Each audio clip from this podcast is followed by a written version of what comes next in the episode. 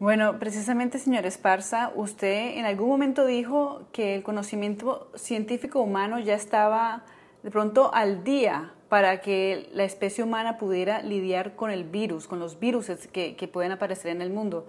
¿Qué pasó con la COVID-19? ¿Por qué las sociedades no hemos estado preparadas para este tipo de pandemias? La realidad es que existe una lucha eh, muy antigua entre el hombre y los microbios y constantemente tenemos que inventar nuevas estrategias eh, biomédicas en su mayoría, como eh, vacunas, antibióticos, etcétera, para luchar contra ellas. Doctor, hablando de la vacuna, yo creo que esa es la solución que muchas personas, muchos gobiernos están esperando con muchas ansias. Para las personas que no pueden entender por qué toma tanto tiempo producir una vacuna, sobre todo en el momento en donde se necesita tan urgentemente. Y en este momento hay más de 140 diferentes vacunas candidatos que se están probando en el laboratorio.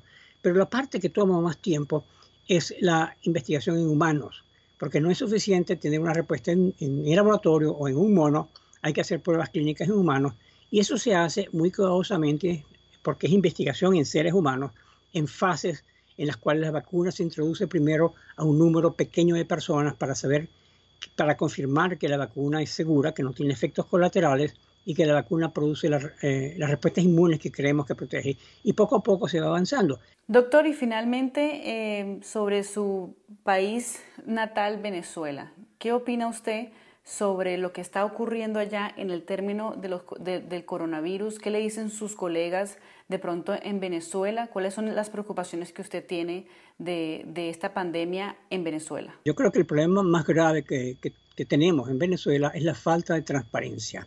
En realidad no tenemos información creíble, no confiamos en lo que oímos del gobierno, que nos dicen que hay, que ha habido 17 mil casos y 150 muertos eso no es creíble.